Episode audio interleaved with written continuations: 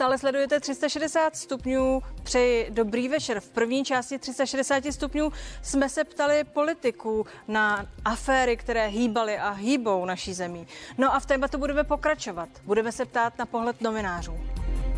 Pan ředitel Berun potvrdil, že probíhala debata na téma cesty pana Hamáčka do Moskvy, ale rozhodně pan Berun nepotvrdil, že by bylo eh, předmětem tato cesta do Moskvy nějakého výměného směného obchodu. A tedy, kdo se v tom teď ještě vyzná? Politici, novináři, voliči rozhodně ne. Otřásá právě probíhající skandál českou vládou, anebo je kabinet v bezpečí? Co zmůže a co nezmůže mediální tlak a jaké noční můry teď provázejí v aféře figurující politiky a jaké novináře, kteří ji popsali? Zeptám se šéfa syndikátu novinářů Adama Černého a redaktora České justice Petra Dimuna.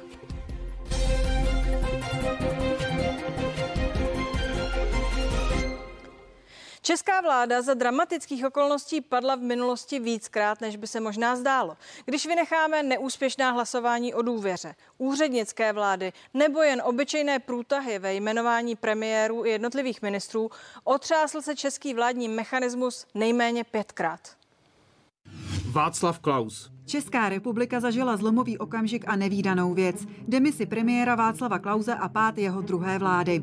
V roce 1996 totiž vyšla najevo existence tajného konta, na kterém Klauzova vládnoucí ODS schovávala 200 milionů korun. Peníze prý dostali od sponzorů. Novináři ale zjistili, že údajní sponzoři jsou už několik let mrtví. A ze skutečného štědrého dárce se nakonec vyklubal tenista Milan Schreiber. Ten se podílel na privatizaci třineckých železáren, kterým krátce předtím Klauzová vláda vláda poslala 500 miliard na rekultivace. Vladimír Špidla. O osudu české vlády rozhodly volby do Evropského parlamentu. Kandidáti vládní ČSSD ve volbách získali necelých 9% hlasů, zatímco opoziční ODS přes 30%. Sociálně demokratický premiér Vladimír Špidla se rozhodl z neblahého volebního výsledku vyvodit osobní odpovědnost a 2. července 2004 rezignoval.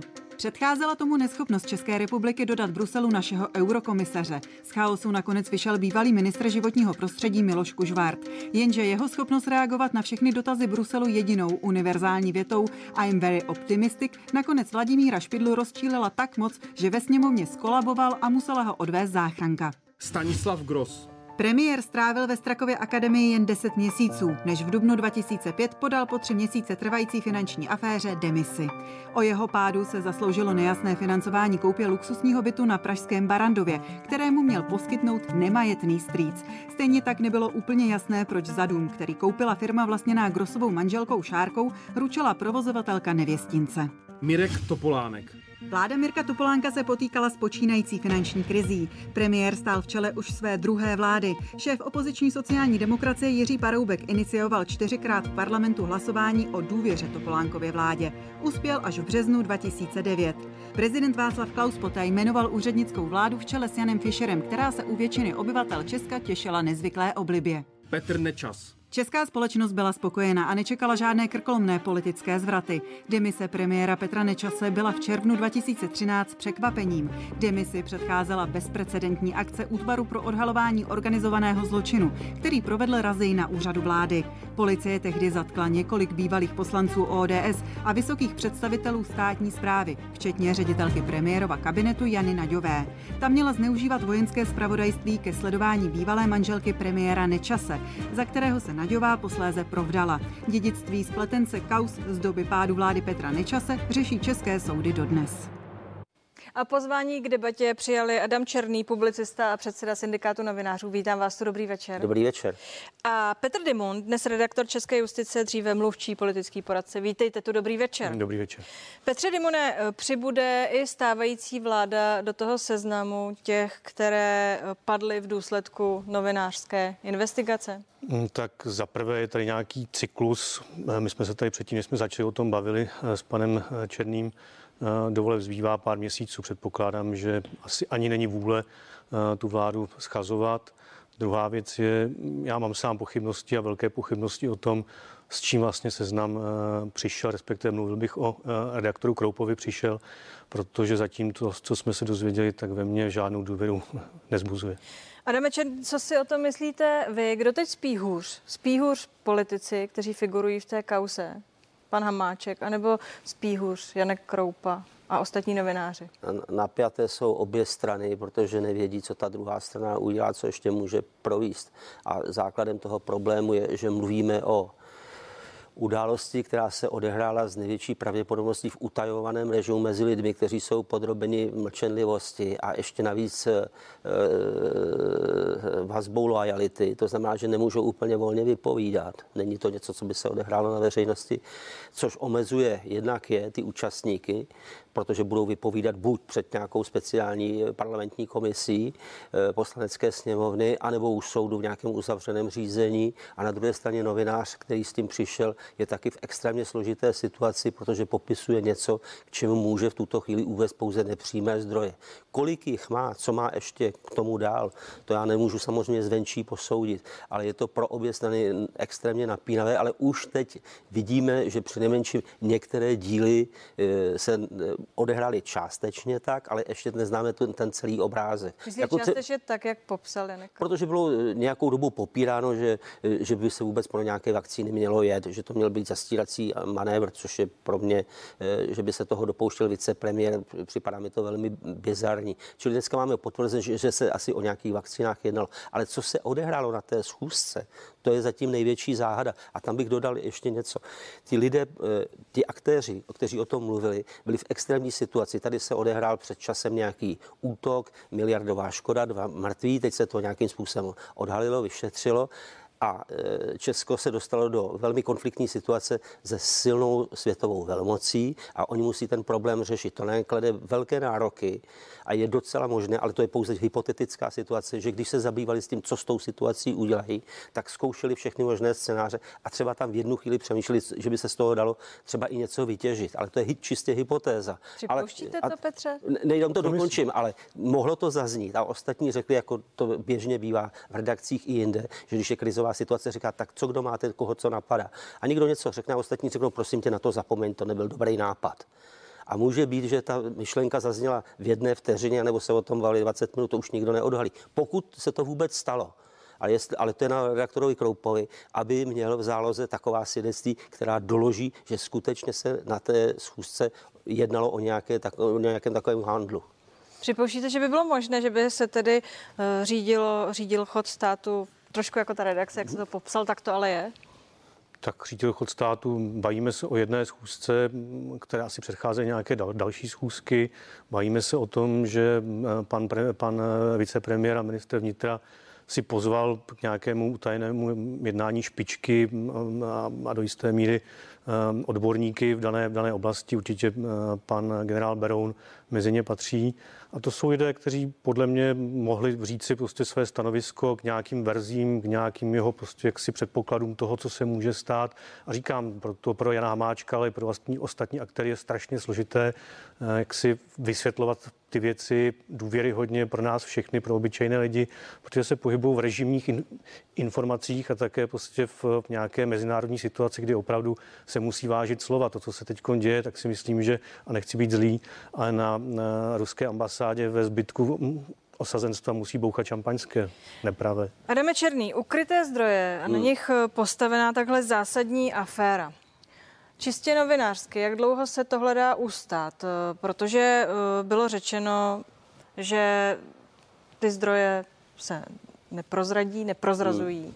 Tedy jak dlouho můžeme eh, tady na té vlně jet? Něco ještě máme, máme to v záloze, eh, ukážeme to až u soudu, podle mě, eventuálně. Podle mě to řešení může přinést ve chvíli, kdy zase, a to se vlastně nestalo ani na tom uzavřeném jednání poslanecké sněmovny, a to si myslím ani, že to není k tomu vhodné plénum, protože i když je to uzavřené jednání 200 lidí, tak tam pronášet jakékoliv důvěrné informace v české politice nemá smysl.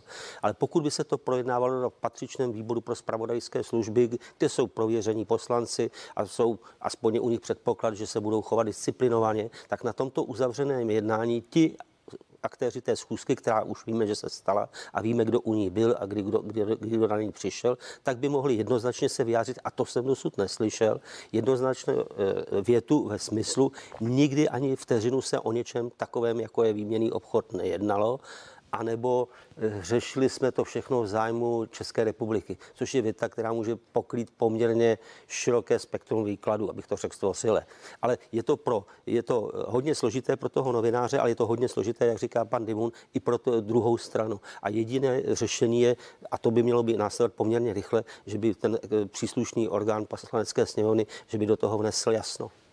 Já myslím, že už tři účastníci schůzky popřeli to, že by se tam jednalo o výměném obchodu. Jo. Je to pan eh, generál Beroun, tuším, že v rozhodu pro hospodářské noviny, eh, pan eh, Tomandl, šéf zahraniční rozvědky a pan Kulhánek, tehdy náměstek pana vicepremiéra a ministra vnitra. Kdo ještě stále jak si mlčí a odkazuje se na trestní řízení, a tam si myslím, že ještě otázka, prostě co se stalo, je pan policejní prezident, kde se odkazuje na to, že je rozběhnuté vyšetřování úniku informací a že on v té věci nemůže nic komentovat, nicméně nepředpokládám, že on by patřil mezi ty, kteří by jaksi prokázali nižší IQ a duševní schopnost, protože mluvit o režimních informacích, o takto jaksi závažné věci s člověkem s pověstí, jako je Janek Kroupa, si myslím, že je sebevražedné. Ta pověst mimochodem eh, syndikát novinářů má na starosti bránit ty novináře. Eh, byl letáček, diskutuje se o pověsti Janka hmm. Kroupy. Je to v tuto chvíli fér, když vlastně není nic na stole? Ale tak eh, tady máme nějakou krizovou komunikaci. Ta, ty politici se dostávají do velmi složité, hledají velmi složitě řešení. Jak jsem říkal, máme konflikt s nějakou velmocí, jedna Jedná se o nějaký uh, útok, který má povahu až terorismu nebo nějakého masového ohro, ohrožení a tohle to řešit je velmi těžké. Samozřejmě tam nastupují obvykle mediální postupy, jako který se jeden se má zabijte posla. To znamená, že nemluvíme k věci, ale znevěrohodníme toho člověka, který to vypráví. Ale to je logika, která je velmi e, dvousečná, při nejmenším protože i kdybych připustil hypoteticky, že e, Janek Kroupa zveřejnil věci, které se třeba u soudu nakonec nedoložili, například pro nedostatek důkazů, tak ještě a z toho odvozovat, že i když dneska něco říká, takže je to pochybné, kdybych tenhle metr položil na politiky, i konkrétně třeba... Proto, proto se ptám, jestli se do toho syndikát vloží v tuto Syndikát by se do toho vložil ve chvíli, kdyby, kdyby na sto, jednak kdyby jsme měli jasně, jasně, jasno, co se přihodilo a to dosud nemáme. A druhý, druhý krok by byl ve chvíli, kdyby nastoupilo to soudní řízení. A tam já bych musel si promluvit nejenom s redaktorem Kroupou, ale i třeba s šefredaktorem Kubíkem, protože ne, nemůžeme to oddělit. Jedna věc je, jestli má redaktor Kroupa v očích těch nebo o nich lidí e, nějakou ne, nepříliš příznivou pověst, ale očekával bych, že jeho nadřízení editoři, pač tam je nějaký, to není solista, tam je nějaký redakční proces, což by byste měli tady e, v tomto domě také vědět, že nikdo nemůže něco přinést a pustit do éteru jen tak, že musí s tím člověkem probrat, do jaké míry to má ozdrojované, jak ty zdroje vypadají a jak v případě zkoušky to mohou to, co pustí ven, doložit. Protože je jasné, že nemohou pustit úplně ven všechno, kdo ti svědci jsou a proč to třeba udělali. Petře Dimoje, proč si myslíte, že neodvedli novináři v tomto případě uh, dobrou práci? Jen říkám, Aspoň že z toho, co jste řekl. Neodvedli dobrou práci. Já zatím prostě nemám jakoby důvod věřit tomu, co se znám. Zveřejnil, řeknu to velmi uh, otevřeně. Uh, v minulosti jsem měl co dočinění s prací Janka Kroupy v kauze Věry Jouvore, kde jsem se té kauze velmi věnoval a minimálně, jak si v několika případech jsem přišel na lži, které, kterých se pan Kroupa dopouštěl. Za všechny pan Kroupa vehementně dodnes, dodnes tvrdí, že v dané věci policisté neměli informace, které eh, Nova natočila, že jim nic nepředávali a on sám jim nic nepředával. Nicméně už v zahajovací jaksi usnesení od policie je jasně eh, řečeno, že jedním z klíčových důkazů byly nahrávky, které jim televize Nova a on předal. Nicméně, to znamená, to je poměrně zásadní tvrzení Ptám se, jako proti. proč soudíte a... tu kauzu uh, takhle dopředu? Já říkám, to je, to je věc, kterou prostě z vlastní zkušenosti vím, takže já bych opravdu jaksi počkal na, na důkaz, který prostě bude mm. jasný a bude zřejmý a bude jaksi osvědčovat to, co v první fázi seznam tvrdil. Seznam v první fázi tvrdil, máme svědky pro výměný obchod, který se rovná vlastně části zradě.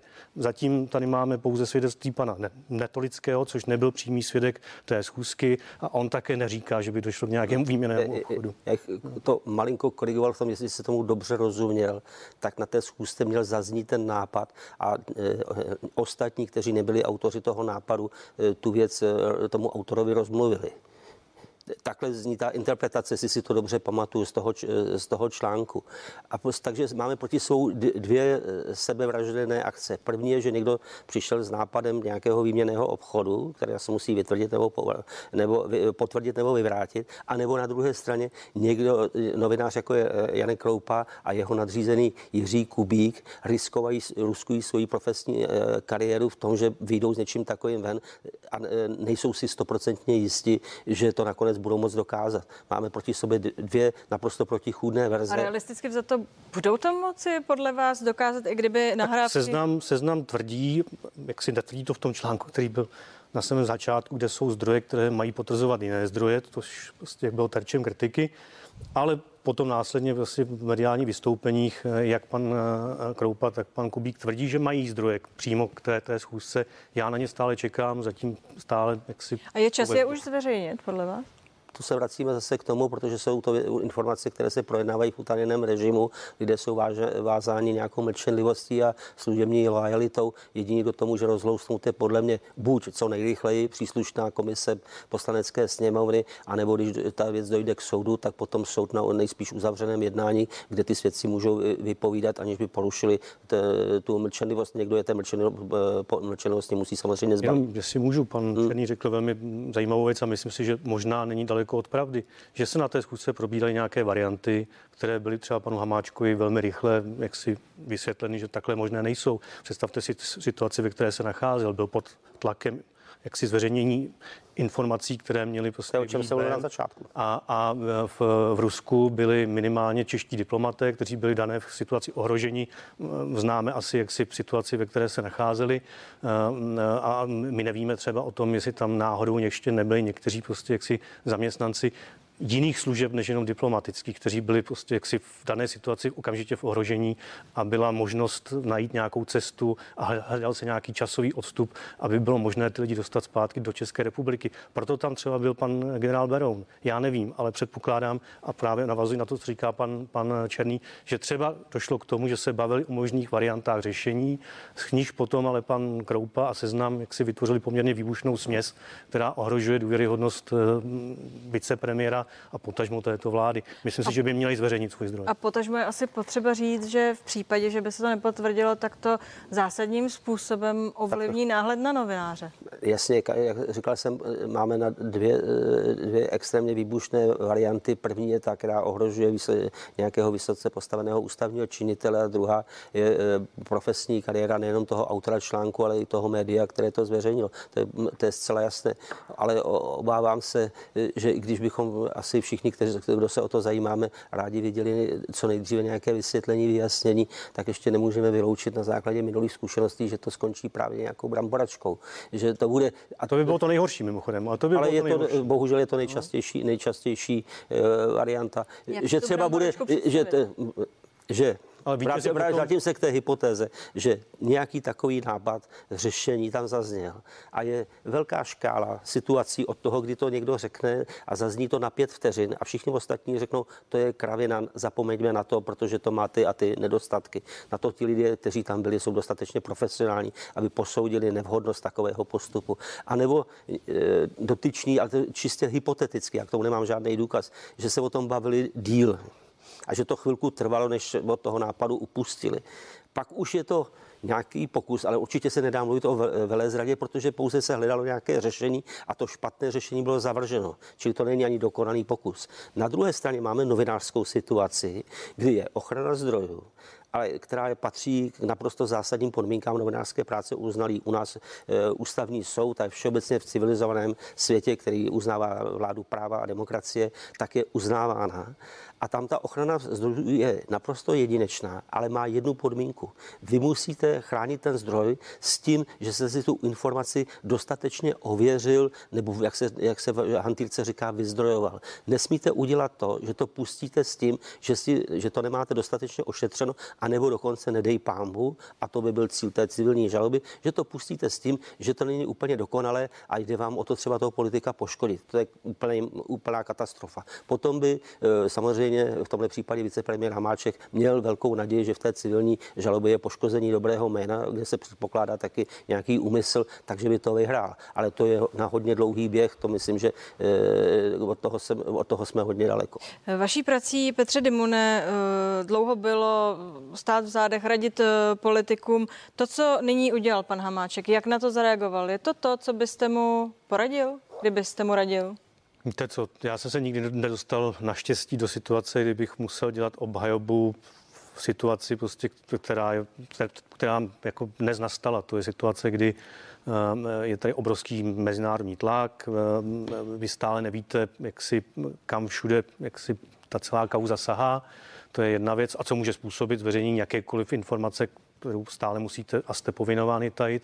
A jak říkám, prostě jste povinán ty, ty informace tajit, takže jak si pan Hamáček je svázán do, do kozelce a, a jako těžko radit prostě jako by jdi s pravdou ven a řekni to, protože v té chvíli si jako vyslouží samozřejmě trestní stíhání za ohrožení utajované informace. Takže je opravdu těžko radit v, té, v této situaci. Eh, to, co dělá, myslím si, že udělal maximum, co mohl, to znamená jít tvrdě potom, aby řekl prostě já se cítím jaksi poškozen, podávám trestní oznámení a podávám civilní žalobu. Eh, pokud na to reagují novináři ze seznamu, že jsou cítí se pod nějakým tlakem nebo ohrožení, já se obávám, že zvolili tak silný kalibr, že jsme museli čekat prostě z reakcí, která přišla. Zároveň asi se shodneme ale na tom, že se dostáváme do situace, že eh, my teď v první řadě řešíme odpovědnost těch novinářů a jestli mají důkazy.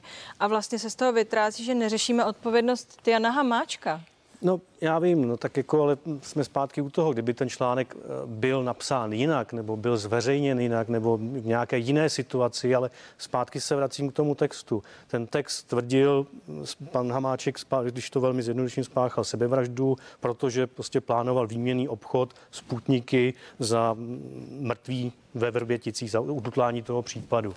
A pak pak čteme, že tu informaci potvrdují zdroje jiných zdrojů, které navazují na jiné zdroje. Já se obávám, že pak prostě na to nelze prostě jakoby nalížet jinak a nemůžeme prostě jako k tomu přistupovat tak, jako že to je fakt. Zároveň ale souhlasíte, že, že momentálně se zabýváme uh, pokusem vyvrátit nějaké, uh, nějaký článek, ale nikdo už se neptá, jako po podstatě věci. A já myslím, že stále běží pořád, jak si čteme i v médiích, jak si ty vyšetřovací verze, do toho nám bohužel zapadají věci typu jak si spory o nejvyššího státního zástupce, jestli měl nebo neměl vystoupit.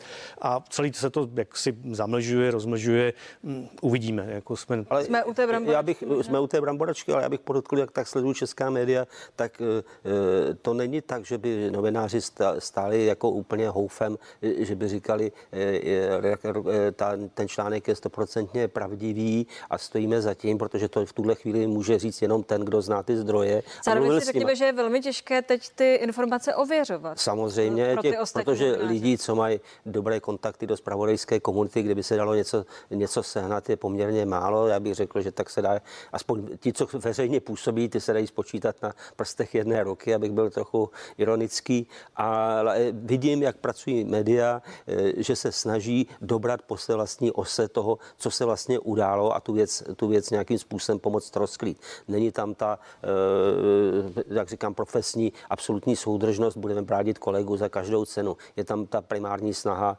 primární snaha eh, eh, ověřit fakta, zveřejnit je, což si myslím, že je jenom, jenom v pořádku. Není tenhle případ úplně unikátním příkladem té odpovědnosti každého jednoho novináře. Není to vlastně Je to, to, to, je to, co jsem říkal, to, co jsem říkal na začátku, že to je extrémní situace pro obě strany. Na jedné straně je ten politik, který je v situaci, v které se nejspíš žádný z politiků za poslední 30 let neodstl. Nepočítám-li třeba e, e, dohadování, jestli půjdeme do války v Iráku nebo něco podobné, podobného, co zkouší naší spojeneckou odolnost, nebo když byla válka v Jugoslávii, podobně extrémní situace, kdy jsme byli v NATO jeden měsíc a museli, se, museli jsme ukázat, jestli jsme spojenci nebo nejsme spojenci. Takže ti lidé řeší extrémní situaci a v extrémní situaci se mohou dělat chyby, to není žádný problém.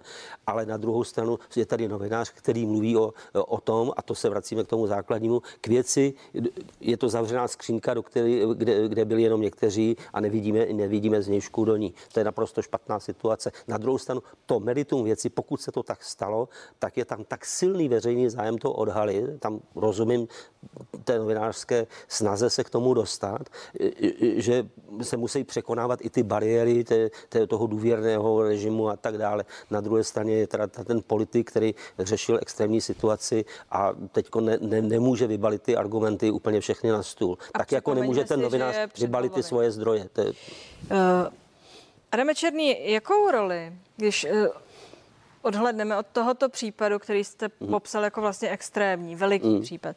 Jakou roli dlouhodobě sehrávají dnes česká média v české společnosti? No, řekl bych, že e, částečně docela dobrou, že se otužují v té situaci, v jaké jsou. A na druhou stranu je třeba si přiznat, že to, co se stalo po po té finanční krizi a to ta nástupy nových technologií je postavili do naprosto e, složité situace. Já opakuji bod kolegy Jindřicha Šídla, který je pět let po té finanční krizi říkal, když se podívám do newsroomu, uvidím tam polovinu lidí polovičního věku s polovičníma penězma, protože ten biznis nevydělává peníze protože většina reklamy v biznisu 80% e, jde e, přes Google a Facebook tam je reklama na sítích a na ty v úvozovkách tradiční média jde těch zbylých 20%. Teď se to řeší eh, eh, těm zákonem, aby firmy jako je Google za to, že zprostředkovají přístup k článkům médií, tak aby těm médiím za to platili, což dosud dělali a vydělávali na cizí práci zadarmo, když to řeknu jednoduše. Ale to, abych se dostal k tomu, proč ta situace je těžká, dneska v redakcích je mnohem méně lidí, mnohem méně času na to, aby se v případě, že jde o takhle závažné věci, se na to mohli třeba vrhnout další síly a tak dále a tak dále. Ta situace je pro česká média a nejenom pro česká média hrozně složitá. Vidíte to stejně, Petře? No vidím, tak já jsem se pustil do mediálního podnikání, dnes už naštěstí nepodnikám, už jenom píšu. Takže můžu říct, ano, je to složité, složité obstrávání tvrdého chleba. Dívala jsem se uh, na ty aféry, které se tady odehrály od sametové revoluce do konce roku 2020. Jich bylo 114. Teď jsme dokázali za těch pár měsíců, že nejméně tři uh, přibyly, možná čtyři. Uh, Myslíte si, že takové to, že média jsou hlídacím psem té demokracie, že to ještě platí i za těch okolností, které se tady nadnesly, že je to vůbec reálné? To je strašně jednoduchá otázka, na kterou je složitá odpověď. Používám bohužel tak tento bonmot, ale je to tak, protože co jsou dneska média?